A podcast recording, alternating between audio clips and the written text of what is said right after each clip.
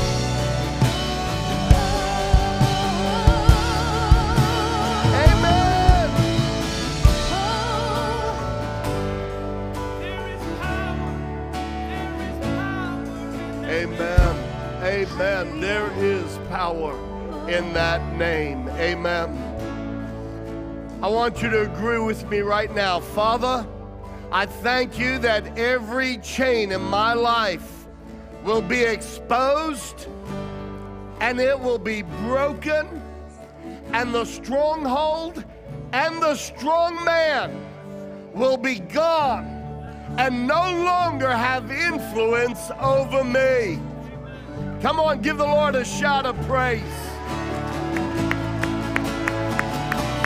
Thank you, Jesus. Thank you, Jesus. Amen. Amen. Amen. Amen. Now, I know we could go on worshiping for the rest of the morning, uh, but we need to get into the Word. So I'm going to ask you to take a seat, and we're going to keep moving. Praise God. Thank you, guys. Appreciate your help so much. Last week, I preached a message defeating the spirit of offense. How many of you have ever heard the expression lock and load? Do you know where that expression comes from? Uh, lock and load is a term that has become synonymous with preparing your weapon for battle. The M1 Garand was the standard rifle issued in World War II. It was used in the Korean War and still being used somewhat in the Vietnam War. And according to the M1 uh, Garand manual, loading the clip without first locking the bolt could result in an accidental discharge of a round. And so, in that particular gun, while this is not the case with more modern guns, you had to lock the bolt and then load. And it was preparation for combat. It was preparation for entering into battle.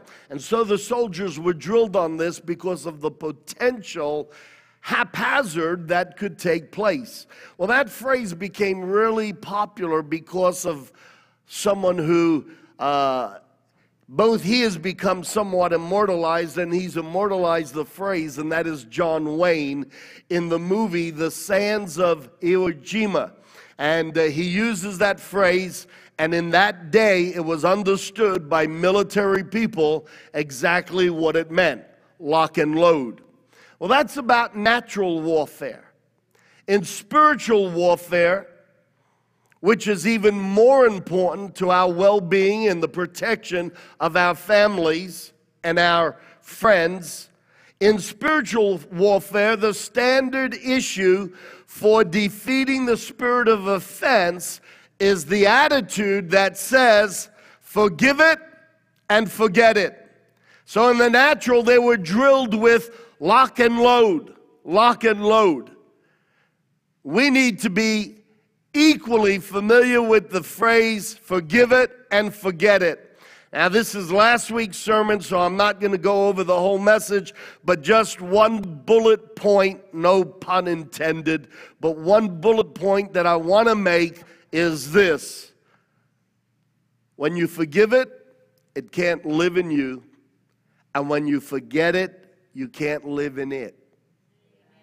Very important. I encourage you, you know, I, I listened to last week's sermon twice this week. And uh, I, that's not uncommon for me to do. Now, I'll spend hours before the Lord and He'll download stuff to me, and then I come here and I preach it. But I'm going to, in all honesty, both for the preparation of the next sermon and just for my own personal preparation, I will watch that sermon again and sometimes a second time, even though I had already preached it and spent hours preparing it. And many times, even as I'm listening to it again, the Spirit of God is unfolding and revealing things to me on a personal level, things for me, and uh, just showing me other keys as well. I not because I preach it. You know, years ago we would sell the the cassette tapes, then we would sell the CDs, and um, you know, you after church you could purchase a sermon. All this stuff is free now online. You could watch the video of this whole service. So, what I'm going to say has nothing to do with monetary gain whatsoever. I really encourage every one of you to go over this series again and again and again. Because as I sat and watched this for the second time yesterday, I thought to myself, there are so many principles in what God brought out in that message. We really need to hear it. So that's my recommendation. There's no financial gain behind it. It's all free. It's on YouTube, it's on Facebook, and uh, there are copies from last week's notes on the front uh, uh, pew here, and there are also copies for this week's notes. Last week I said that I would reveal the most common root of the spirit of offense. And so today I want to talk to you about the root of offense is rejection. The root of offense is rejection. You can't have an offense without feeling rejected in one way or another, in one area or another. Even if the rejection is to the point of you, uh, even if the offense is to the point where someone hasn't done something the way you would have wanted them to do, it comes sub, in a very subtle way as a rejection of your methodology and your opinion and your form of validation. The root of most offenses are tied to the spirit of rejection. Why am I stressing this? Because rejection is an insidious spirit and it hides extremely well. I'm going to make a categoric statement right now. And because of what happened soon after creation, the fall of humanity, I'm going to tell you, and I'll prove it to you from a moment in the scriptures, that rejection is a curse that has come on all of humanity. And most people look at themselves and say, oh, I don't deal with rejection. I don't have any rejection issues. I'm going to say it again. Uh, everybody has an issue of rejection in one area or not. It is the most slippery, the most insidious, the most deceiving of all spirits, and it will hide. And you'll deal with issues and never realize that the root of that issue really is a form of rejection. And the reason why I want to hone in on this because I want you to be absolutely free from anything and everything that has ever wounded you or harassed you or crippled you or held you back. I want to see each and every one of you come into the fullness of Jesus Christ. And again, that's not a religious saying, that is an actuality that we man up, that we women up and become full of everything that was in Jesus Himself. The Bible makes it clear that the fullness of God, the fullness of the deity was in Christ in physical form, and the fullness of Christ is in us. God's great desire is to see every one of us grow into the full stature of Jesus Christ. And I, as I shared with you last week, just before Jesus went to the cross, he said, The prince of this world, he's coming for me again. And then he looked at his boys and he said, But I'm going to tell you something. He has nothing in me. Yeah. Now that's a, a hooray, a hallelujah, a shout when we think about that regarding Jesus, but God wants that to be our confession as well. He wants to take us to a place of healing and wholeness where we can finally get to the place and say, hey, the devil is, uh, is roaring and the devil is uh, roaming around, but he has nothing in me. Can I get an amen here this morning? Amen. Praise God. The number one cause of offense is rejection. Rejection received or perceived. I already talked about that in the last couple of weeks how rejection can be received and uh, it can be perceived. and perceived rejection is just as real to the individual as received rejection. I don't have time to reiterate last week and the weeks before. And if you're new here, I do encourage you go to Facebook or YouTube, Grace and Faith Church, and you'll see our channel and you'll be able to hear these messages and let the Spirit of God work deeply in your heart. Proverbs 19, verse 22 says, What a man or what a person desires is unfailing love. What a person desires is unfailing love. Just the first part of that verse. What a person desires is unfailing love. I say it like this man's greatest desire, man's greatest desire is unfailing love. And unfailing love is love with no rejection. Unfailing love is love with no rejection and no fear of rejection. You see, if Jesus was approached by a religious young ruler, a young man coming up, he had money, he had reputation, uh, he had power.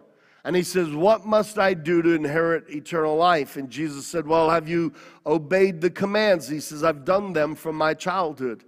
And uh, Jesus talked to him about you need to love the Lord your God with all of your heart, with all of your soul, with all your mind, and all of your strength.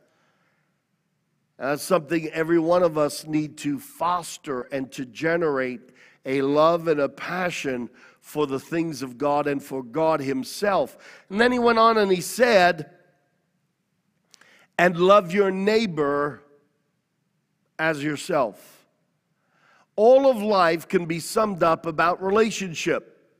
Everything in the Word of God is summed up in relationship. The Bible, Jesus also said that all of the law and all of the prophets testify of this that you should love God with all your heart, love your neighbor as yourself. If all of life, if the mechanics of life, if the major gear of human existence comes back to relationship, then the one thing that will set the mechanism busted and out into orbit is rejection. If all of life is centered around relationship and loving yourself, loving God, and loving one another, the one thing that will wreck everything is introducing the spirit of rejection.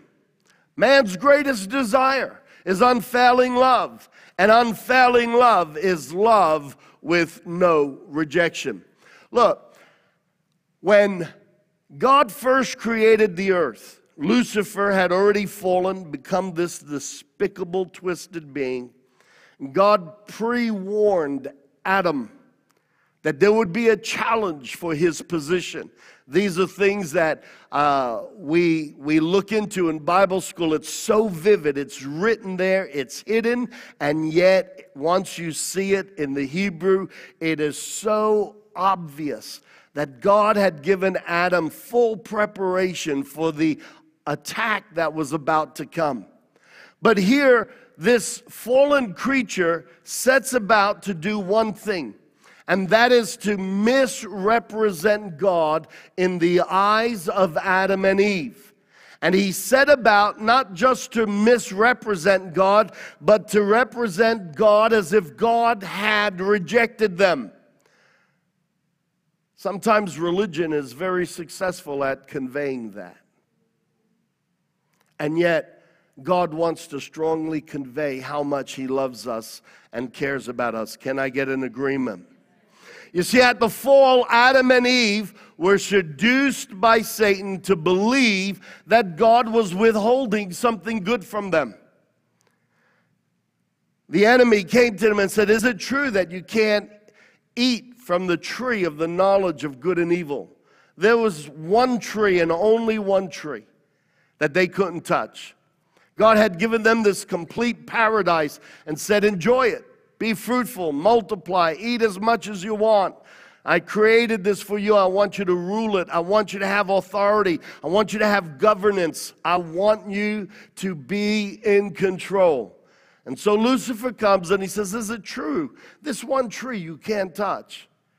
And uh, they said, Yes, the day we eat of that tree, we would die.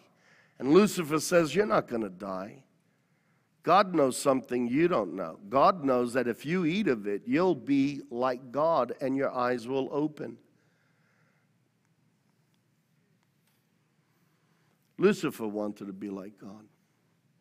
And that was his fall. And then he thought he was bigger than God and better than God. And so he comes and he appeals to their emotions and he brings the first occasion for an offense and that offense is rooted in a sense of rejection. God is withholding something from you because he doesn't want you to be like him. Isn't it amazing? Jesus Christ became one of us and he became like us so that we could become like him. And here the devil's selling a bill of goods that God doesn't want you to be like him. There's nothing more that a, a good father or a good mother wants than to see their kids grow up in a similar image, if not a better image. Can I get an amen from everyone here? Absolutely. And the very bill of goods that Satan was trying to sell to Adam and Eve was a, an image that would present God in a light that was completely untrue, but worse than that, present God in a light where he would appear as if he was rejecting Adam and Eve. God doesn't want you to be like him. I want to tell you the greatest hope, the greatest joy in God's heart is for each and every one of us to rise up and grow up into the fullness of who Jesus Christ is. He wants you to be a spiritual giant. He wants you to have the backbone of the Word of God and the faith of Jesus Christ. He wants you to be able to be a mountain destroyer and a water walker. Hallelujah. Come on, can I get an agreement here this morning? God wants his sons and daughters to rise up and be full of his spirit and his likeness. What's made the whole world go wrong is that we've become full of a different likeness. But right from the get go, what Lucifer, what Satan was trying to do was to get them from their perspective to see God in a wrong light and to make them perceive that God had rejected them. Their perception of rejection, their offense, caused them to judge God falsely. That false judgment against the character of God became the curse that brought about their separation from God. Look at the irony of that. How they falsely judge God from a perception, an incorrect perception. Can you see the very first offense was tied to the emotion of rejection? And it'll work that way every time. And their perception of God, what they chose to believe and conclude in their heart, became the very curse that in the end brought about their separation from God. Isn't it true in your life? Isn't it true in my life that when we have a picture that God is going to be really angry at us because we messed up, we screwed up, that that judgment that we've made of God is the very thing that curses us and causes us to go far from him. Isn't that the truth?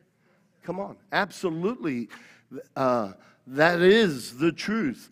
People don't realize that their perception of rejection from a fellow human being, this isn't just how it works between us and God, this is how it works between a husband and a wife. This is how it works between two people who were good friends. And what we often don't realize is that our perception of rejection from a fellow human being often becomes the basis of a false judgment about that person. If I perceive that you're rejecting me, Lynn, and you're not really rejecting me, together with that perception, I'm also making a judgment about your character.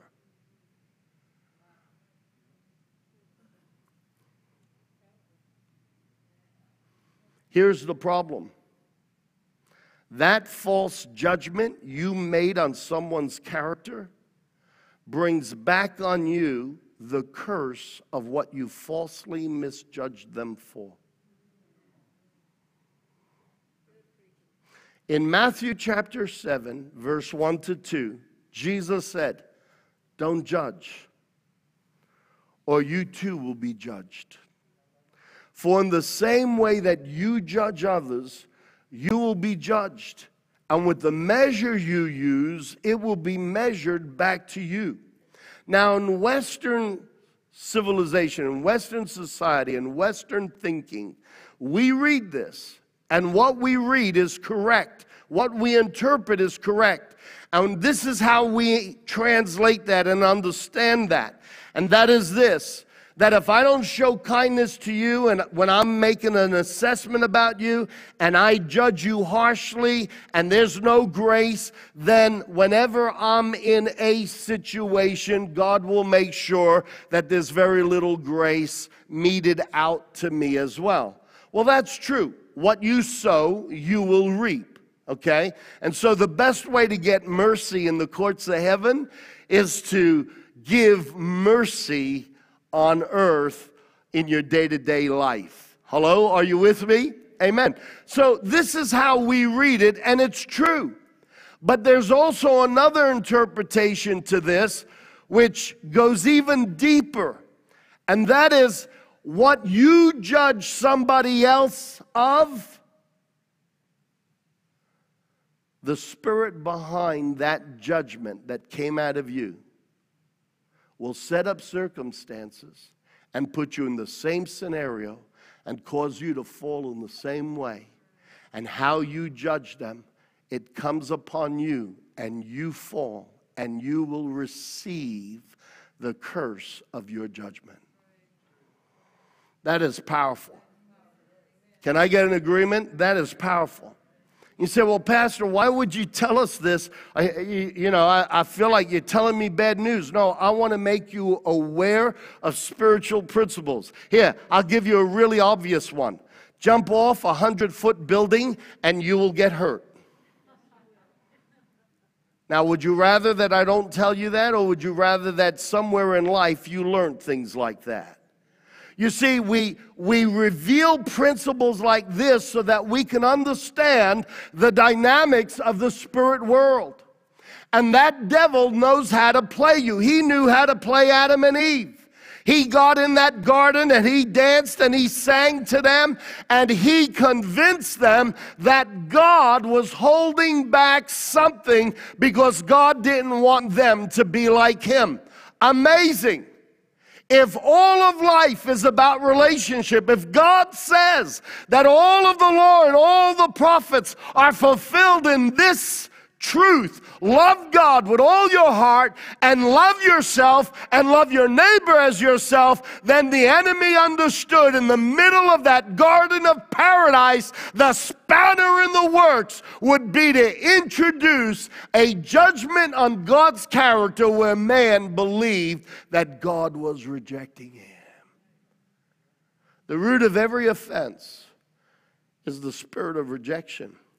And if you analyze the things that you're offended of or by, not only like Judas, we saw he was offended because of this woman's generosity and he was a miserly, greedy, coveting person, but underneath that layer, what's not as obvious is a fear of rejection that God won't bless me as much as she's blessed.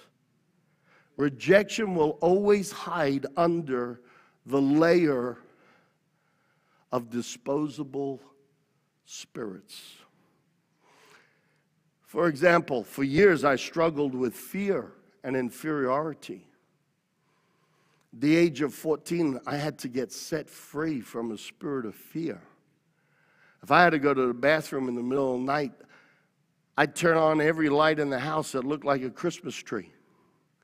It looked like the Scarallo residence was throwing a party. Fear is never logical. And uh, I couldn't go to the bathroom and sit down. You don't have to develop the image, but you know what I'm talking about. And I was afraid that somebody was down there and they would suck me in. Now, I said fear is never logical. Who in their right mind would want to be in the bottom of my toilet? and who in their right mind could even believe that somebody would fit in there? Fear knows no, no, no logic because it's a spirit. See, God is very logical because where there's order, you have a logical process. Where you have confusion, there is no logical process. The kingdom of darkness is a kingdom of confusion, the kingdom of God is a kingdom of order. Can I get agreement here this morning? Amen. And so the enemy knew, my goodness, if all of life is about relationship, the best way to wreck this whole thing is to put a judgment in Adam and Eve's mind that God is rejecting them. And they took offense. They believed this judgment that they came to and believed God was rejecting them, and it brought about their own separation from God. So the point is, folks, that if we perceive that someone is rejecting us, how we judge another person on any area of life, how we judge them, judge not. Because that thing, that spirit of judgment, that's why I love the spirit of grace. Because if it's going to come back to me, I'm going to be showered in grace. But if I release a spirit of judgment, it's going to come back and the judgment will be on me. But as I said, the other side of this verse is that what you have judged another person of, you will be tested in the same arena. And that spirit will set up the circumstances and he'll set up the fall. And then you become the recipient of the judgment you meted out. See, the devil understands these spiritual principles and then he plays us and puts us in positions of difficulty. He puts us in scenarios that are set up to destroy us. And you and I have to understand spiritual principles so that we will not be outsmarted or outwitted by the enemy, but that we will see the laws of the realm of the spirit and say, Devil, I know what you're up to. Shut up and get out of here. You don't belong here. You have no right talking to me. I am a child of the Most High, and I am not going to contradict the Word of God. The Word of God says, Don't make a judgment. You've gone really quiet. But I am not going to make a judgment and say you're disagreeing with me. I rebuke the spirit of rejection.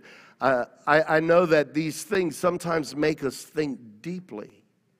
And, and we start to see things in our lives. And I pray that even right now, where the enemy has been covered up in areas of your life, that those covers come off. I don't want anyone else to see it. I want you to be able to see it.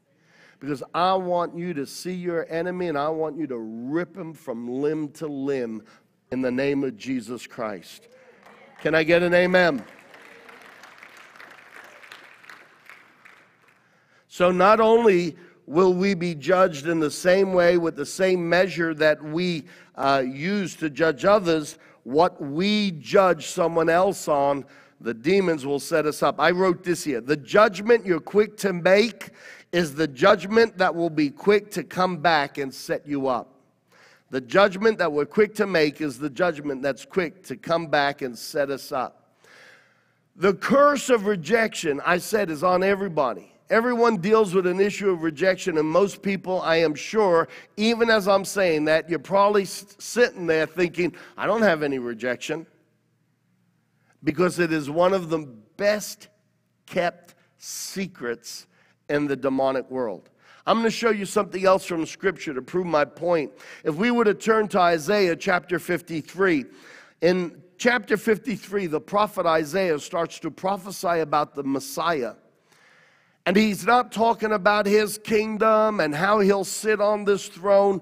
No, in fact, Isaiah 53 is the forbidden chapter in Israel. Jewish people are forbidden by their rabbis to read chapter 53. Yeah. Because it reveals what the Messiah came to do. And instead of being a stately king sitting on a throne, he becomes the humbled servant who dies on a cross. And uh, in, in chapter 53, Isaiah the prophet spells it all out. But it starts with this He grew up before him, before God, like a tender shoot, and like a root out of dry ground. He had no beauty or majesty to uh, attract us to him, nothing in his appearance that we should desire him. God caused his son to be born into a desert, sterile environment and made everything about him so that there would be nothing that in the natural that would draw us to him. You know why? He sent his son to start carrying the very first curse that came on humanity, and that is the curse of rejection. At the moment of the fall in the Garden of Eden, sin separated God and man.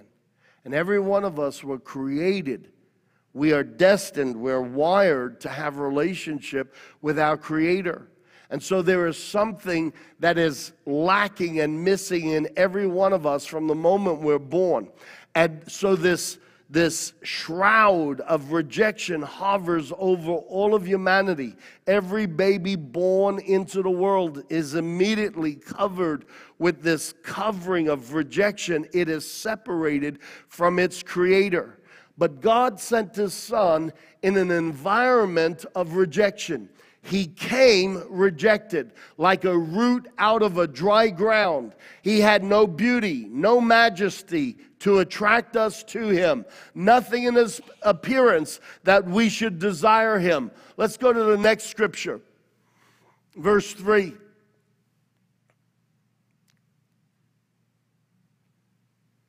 Well, verse 3 says he was despised and rejected by mankind, a man of suffering and familiar like with pain.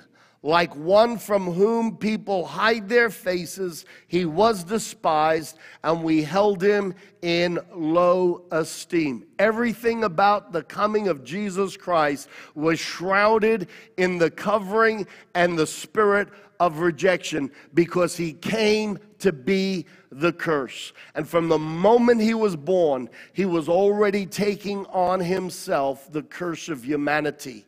He became the curse so that you and I could be curse free. Hallelujah.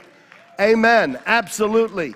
And so, if you continue reading through Isaiah 53, it talks about surely he took on our pain, he bore our suffering, yet we considered him punished by God, stricken and afflicted. He was pierced for our sins, he was crushed for our iniquities. The punishment that brought us peace was on him, and by his wounds we are healed. We all, like sheep, have gone astray. Each one has turned to our own way, and the Lord has laid on him the iniquity of us all. It goes on to talk about how he suffered and was crucified and was uh, pierced because of our sin. But the very first curse that Jesus deals with is the curse of rejection. He became rejected. I, it never ceases to amaze me that God designed that even his birth would be so miraculous that it was doubtful. I mean, here's Joseph and Mary, and they're betrothed, and she's pregnant. Uh huh. Come on. Most people in that day would have questioned whether this child was born outside of wedlock. They would question who his father really was. And at times, that innuendo comes up in the gospel surrounding Jesus. And while we needed a miraculous birth, we needed someone who was who did not have sinful nature imputed into them through the coming together of the seed of a man and a woman. While we needed someone who wasn't tainted with sin, there was a dual purpose, and that was that Jesus' birth was shrouded in controversy. Jesus' birth was shrouded in doubt and questions. And from the moment of his conception, there was a question in people's minds. And that question, he was brooding in his mother's womb, and outside was an atmosphere of speculation and rejection. God had to send an angel to Joseph and speak to Joseph because even Joseph wasn't too sure about all of this. You see, the one who comes to set us free from the curse of life came and took on the very first curse that has touched every one of us, and that's the curse of rejection. I thank God that He became rejected so that you and I can be forever accepted in the eyes of God. Come on, isn't that good news? He was rejected so you could be accepted. Hallelujah. As I close this morning, I want to give you a statement that I think is very, very powerful, and I want you to understand this. Not only is it very powerful for you to know and understand that somewhere hidden in your emotions there are issues of rejection, and it's probably hiding under the layer of one or two other demons. I started to tell you that I was delivered from a spirit of fear at the age of 14 and inferiority. Those two were very obvious. I knew they were there. But here I was, 34, overseeing 12 churches, an up and coming preacher in the movement that I was in in Australia, and I was away at a conference and I got caught up in a vision and I saw literally, I, I'm watching a movie screen in front of me. And I am so caught up in the movie, emotionally, I'm connected and I see this serpent trying to bite me. It's a viper. And I see this arm come out of heaven with a sword and I'm crying. I am physically crying as I'm watching this vision. I, I am not aware of anybody around me. I am in this vision, I'm living it. And in the vision, God says that's the spirit of rejection. You knew you had a spirit of fear. You knew you had a spirit of infirmity, uh, uh, uh, of inferiority. But those two were there because rejection brought them in. Okay? Last week I touched on really quickly how perfect love casts out fear. Perfect love is the lack of rejection. And you can't have fear unless there's an issue of rejection. Okay, if you struggle with fear or inferiority, I assure you that hiding under the covers is this strong man called rejection, and he will make you hear things through the ears of rejection. He will make you feel things from other people through the emotion of rejection, and you'll swear, No, it's real. No, I saw the look in their eyes. No, I know what they were talking about. They were rejecting me. You will see through the eyes of rejection rejection. You will hear through the ears of rejection. You will feel through the emotions of rejection. And perceived rejection is as real to that individual as if rejection was actually received. Recognize the stronghold so that you can demolish the strong man. Amen. Absolutely. So here's this saying your continued perception of rejection will become your invitation to be rejected. As we continue to move forward and perceive that people are rejecting us, if it is not true, but we live in that perception and we don't attack it, we don't pull it down, we don't destroy it, that perception of rejection creates the invitation of the very rejection we're judging another person is having towards us.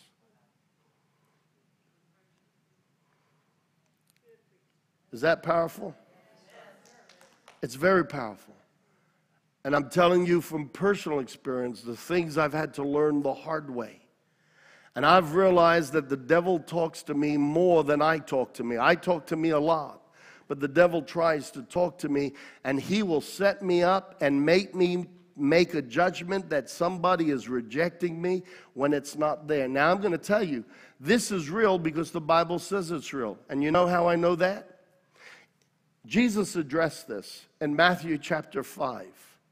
In Matthew chapter 5, Jesus says, If you're offering your gift at the altar, and there you remember your brother or your sister has something against you, leave your gift there in front of the altar and first go and be reconciled to them.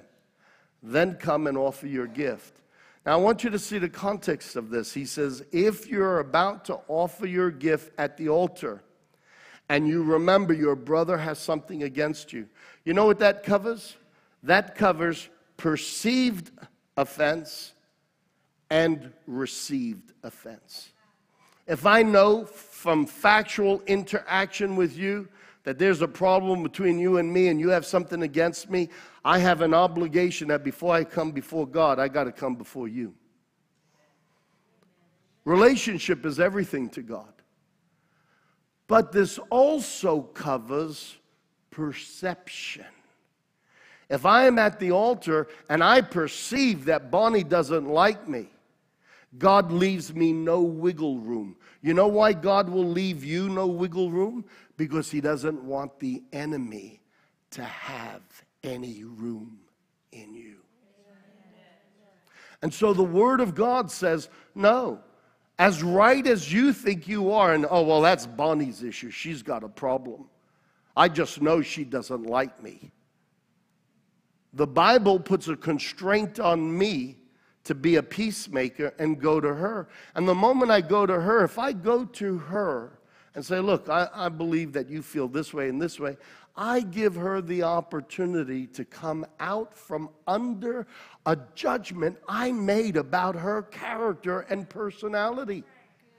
When we live in the realm of perception, we are often living in the realm of false judgments against our brothers and our sisters, and sometimes our enemies. And sometimes those people don't need to be enemies. We perceive them to have something against us. And God is such a God about, uh, about relationship and about being a peacemaker, He puts the onus on you, not on them. He does say in another passage, if you have something against your brother and you're at the altar, go to them. But he also covers the back end and says, if they have something against you, that leaves you open to whether it's factual or whether it's just perceived.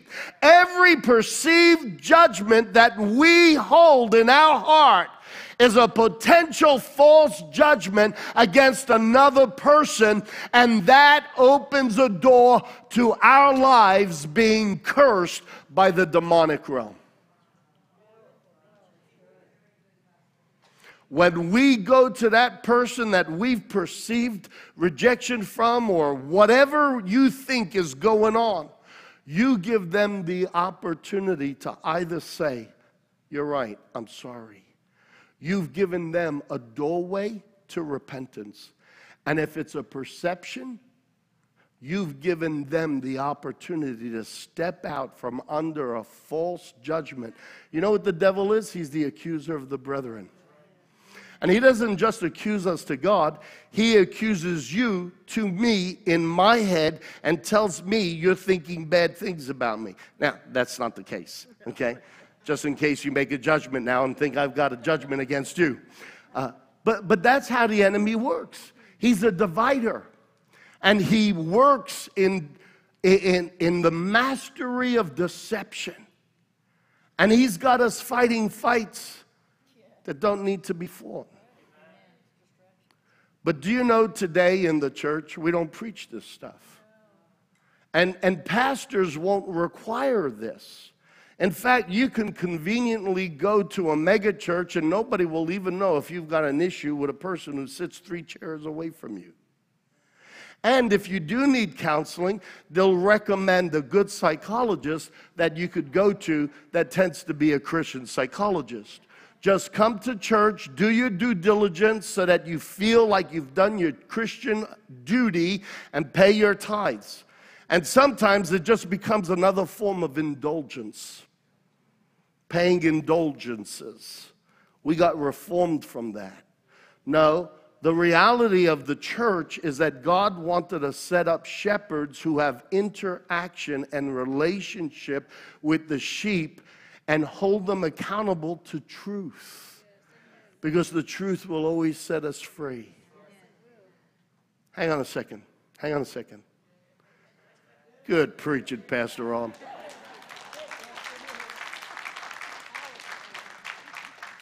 You see, if you want to grow a mega church, don't get in people's space. I have an obligation before God. And it's not to get you to like me, it's to get you to be like Him. And a real shepherd will do that. Now, I'm not trying to exalt myself, I'm just telling you, please. I believe we're in the last of the last days, and you can find a lot of convenient places to hide. But the safest place to be is where there's the love of a shepherd who will always take you to the Word of God. That's the safest place. Absolutely. Absolutely. Was this good preaching? Yeah.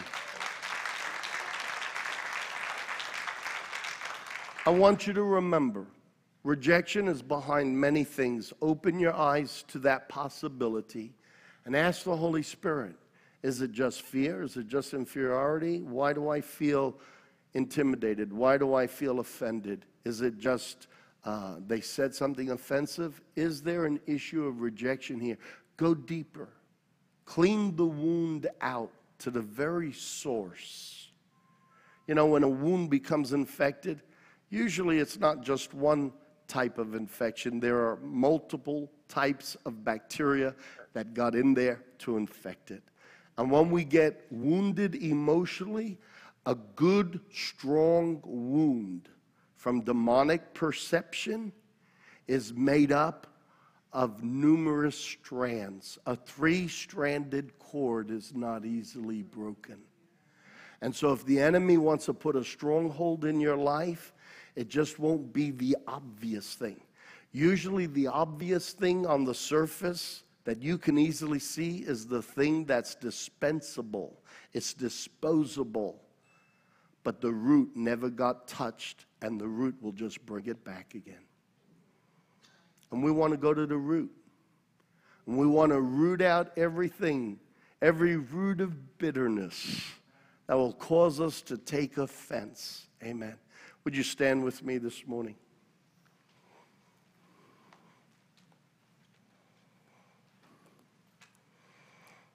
Can I tell you something very personal and very, very honest? I do this because I really love you. I care about God's kids. I may not know you. I realize there's a young man, I don't know you probably never spoke to you before. But God has put in every shepherd a heart that loves his church. You're the church. And while I could say the things that make me popular, I want to say the things that will make you whole. I want to say the things that will make you healed. I want to say the things that will set you free. I want to open your eyes. I understand, and I hope you understand that when I preach like this, strongholds that are guarding areas in your life, they hold an area in your life. As I preach like this, I'm hitting them. And those things will start to be angry at me because I'm uncovering them. And the reality is, most people don't understand the spiritual principle and they'll just feel agitated with the church or agitated with the preacher. And sometimes they might leave. So if all you want to do is build a mega church, don't preach this kind of stuff. But if you want to make the church of Jesus Christ, which are individuals, if you want to make them mega, then preach this stuff. Amen. Amen. So, honestly, you know, I spend time praying and I say, God, Help me to put the words together in a way that your people will hear and see. And then after he's helped me craft the message, I pray then a whole different prayer. And I spend time, Holy Spirit, my words are just you are just words. I'm asking you now to take the thoughts that God has put in my heart. And as I speak, help people see the things in them that have been blind spots. Let them see the great love of God and let them see how the enemy wants to take them down. Uncover, uncover strongholds, wounds, so that the bride of your son can look her most beautiful when your son returns for that wedding day. So I can honestly say, whether I know your first name or have relationship with you or not, God puts in the heart of a shepherd a genuine love for the people who will hear the sound of his voice. I pray above everything. Not that you take offense, and not that you think I'm number one. Please don't. You'll be disappointed. I pray above everything that you will get healed, set free, and walk in the fullness of the Spirit of Jesus Christ and grow into the fullness of Him. I want you to be a roaring lion, just like the lion of the tribe of Judah. If you agree, can we give the Lord a praise offering? Come on. Thank you, Jesus. Thank you, Jesus. Now, Father, as we close this morning, I know in my heart I'm not trying to convey condemnation. No, I'm trying to help people come out from under the devil's dirty traps. I rebuke the spirit of offense. I rebuke the spirit of rejection. I rebuke those voices and emotions that cause people to hear what those demons want to hear. No, I rebuke that over this heart and the mind and the emotions of everyone who hears this word, whether it's today or five years down the road on social media. In Jesus' name, I rebuke the strong man. I rebuke the stronghold. And by the blood of Jesus Christ, we speak deliverance and liberty and healing and wholeness to the sons of God. We declare, let my people go. Just like Moses of old, just like Jesus of the new covenant, we declare the sons of God to be free by the word and the blood of Jesus Christ. I thank you, Holy Ghost, that you can take this message and make it so personal to each person. And I trust you to do that.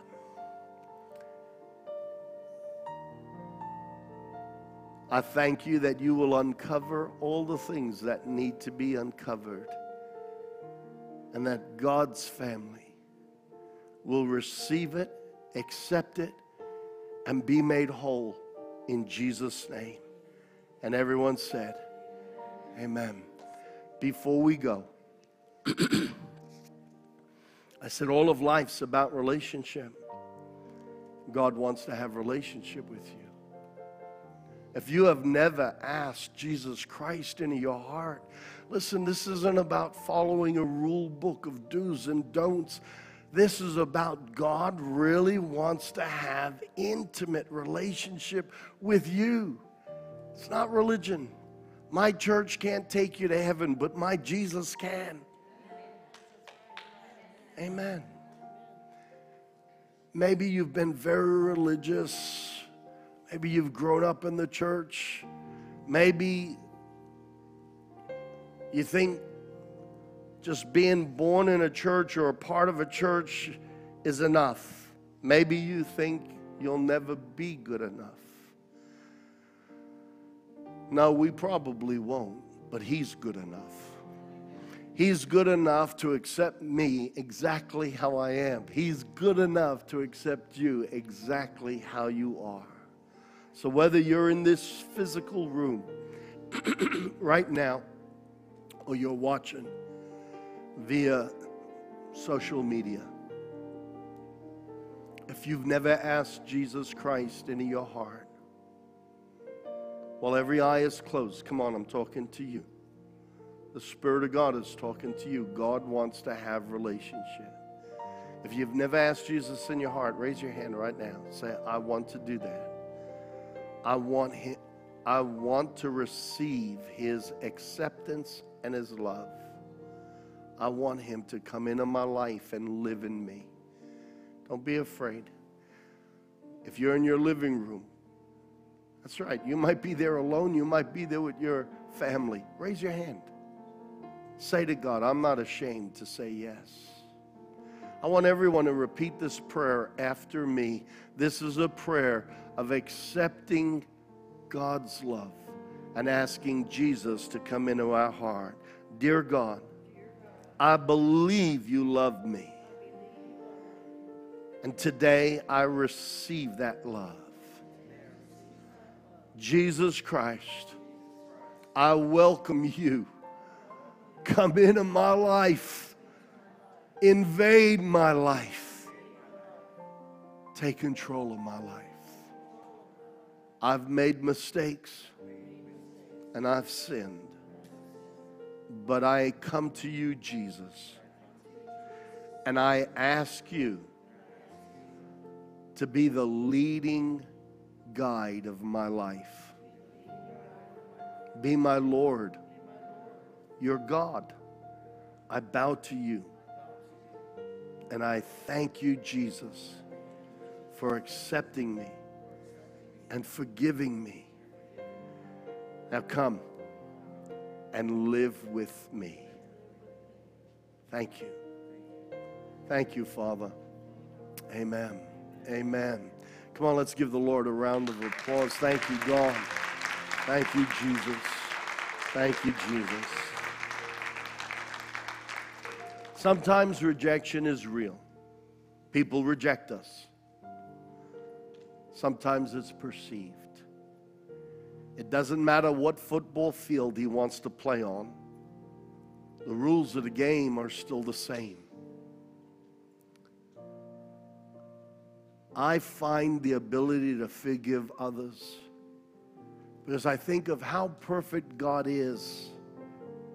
He should be the most intolerant of all of us, and He's the most accepting.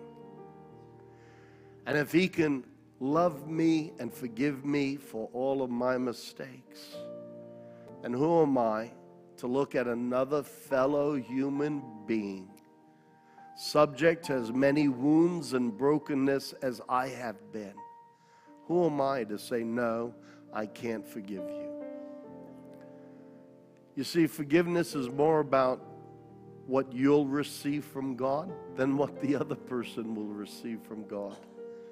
Sometimes the other person that you're forgiving isn't even tuned into God. It doesn't matter. As you forgive them, you receive the healing and the closure of the wound. And you will be able to say, The prince of this world has nothing in me. Amen. Amen. Hey, make sure before you go, you give half a dozen people an air hug, a high five in the air. uh, tithes and offerings. Church, I encourage you, if you haven't tithed already, uh, continue with us in tithing and offering. I know COVID has changed a lot of dynamics But the Word of God still remains the Word of God. Let's bring our tithes and offerings to the Lord. Uh, there are baskets up the back, there are envelopes behind the chairs. You can give through text, you can give online. Uh, if you grab a newsletter, all the different ways of giving are posted there. Guys, have an awesome day. God bless you. Have a great day. Have an incredible week. And may the blessings of God be on each and every one of you in Jesus' name. Amen. Amen. God bless. Copies of the notes are available on the front last week and this week if you didn't get last week's notes. Well, hang on. Before you make that announcement, no, no, no, no. Let me clarify something. Because I just told Brian and Tina that today we're celebrating my grandson's birthday, and we are. What I didn't tell you, and what he's about to tell the whole church. Yeah, I do. and if you don't, I'll feel rejected. so it is my grandson's birthday, and we're celebrating that today. But today's the 26th, and yes, it is my birthday. Happy birthday to you. Happy birthday to Thank you. you. Happy birthday, dear Rob. Happy birthday to you. Thank you. We love you, Pastor Rob. Thank you. Thank you. I appreciate it. I didn't prepare a speech or anything like that, but I do want to say that a birthday is a great time to honor and, and to pay respect to somebody. Uh, praise so God. I just want to real quick say that Pastor Rob, uh, every year that you gain, you gain a year of, of extra knowledge and wisdom.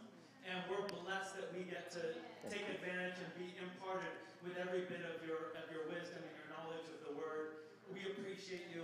We all love you. you. And I'm saying this to everybody. We respect you. Thank you. Thank you. God bless you. Thank you. And looking forward to worshiping with all, of you next week. Amen. See you next Sunday.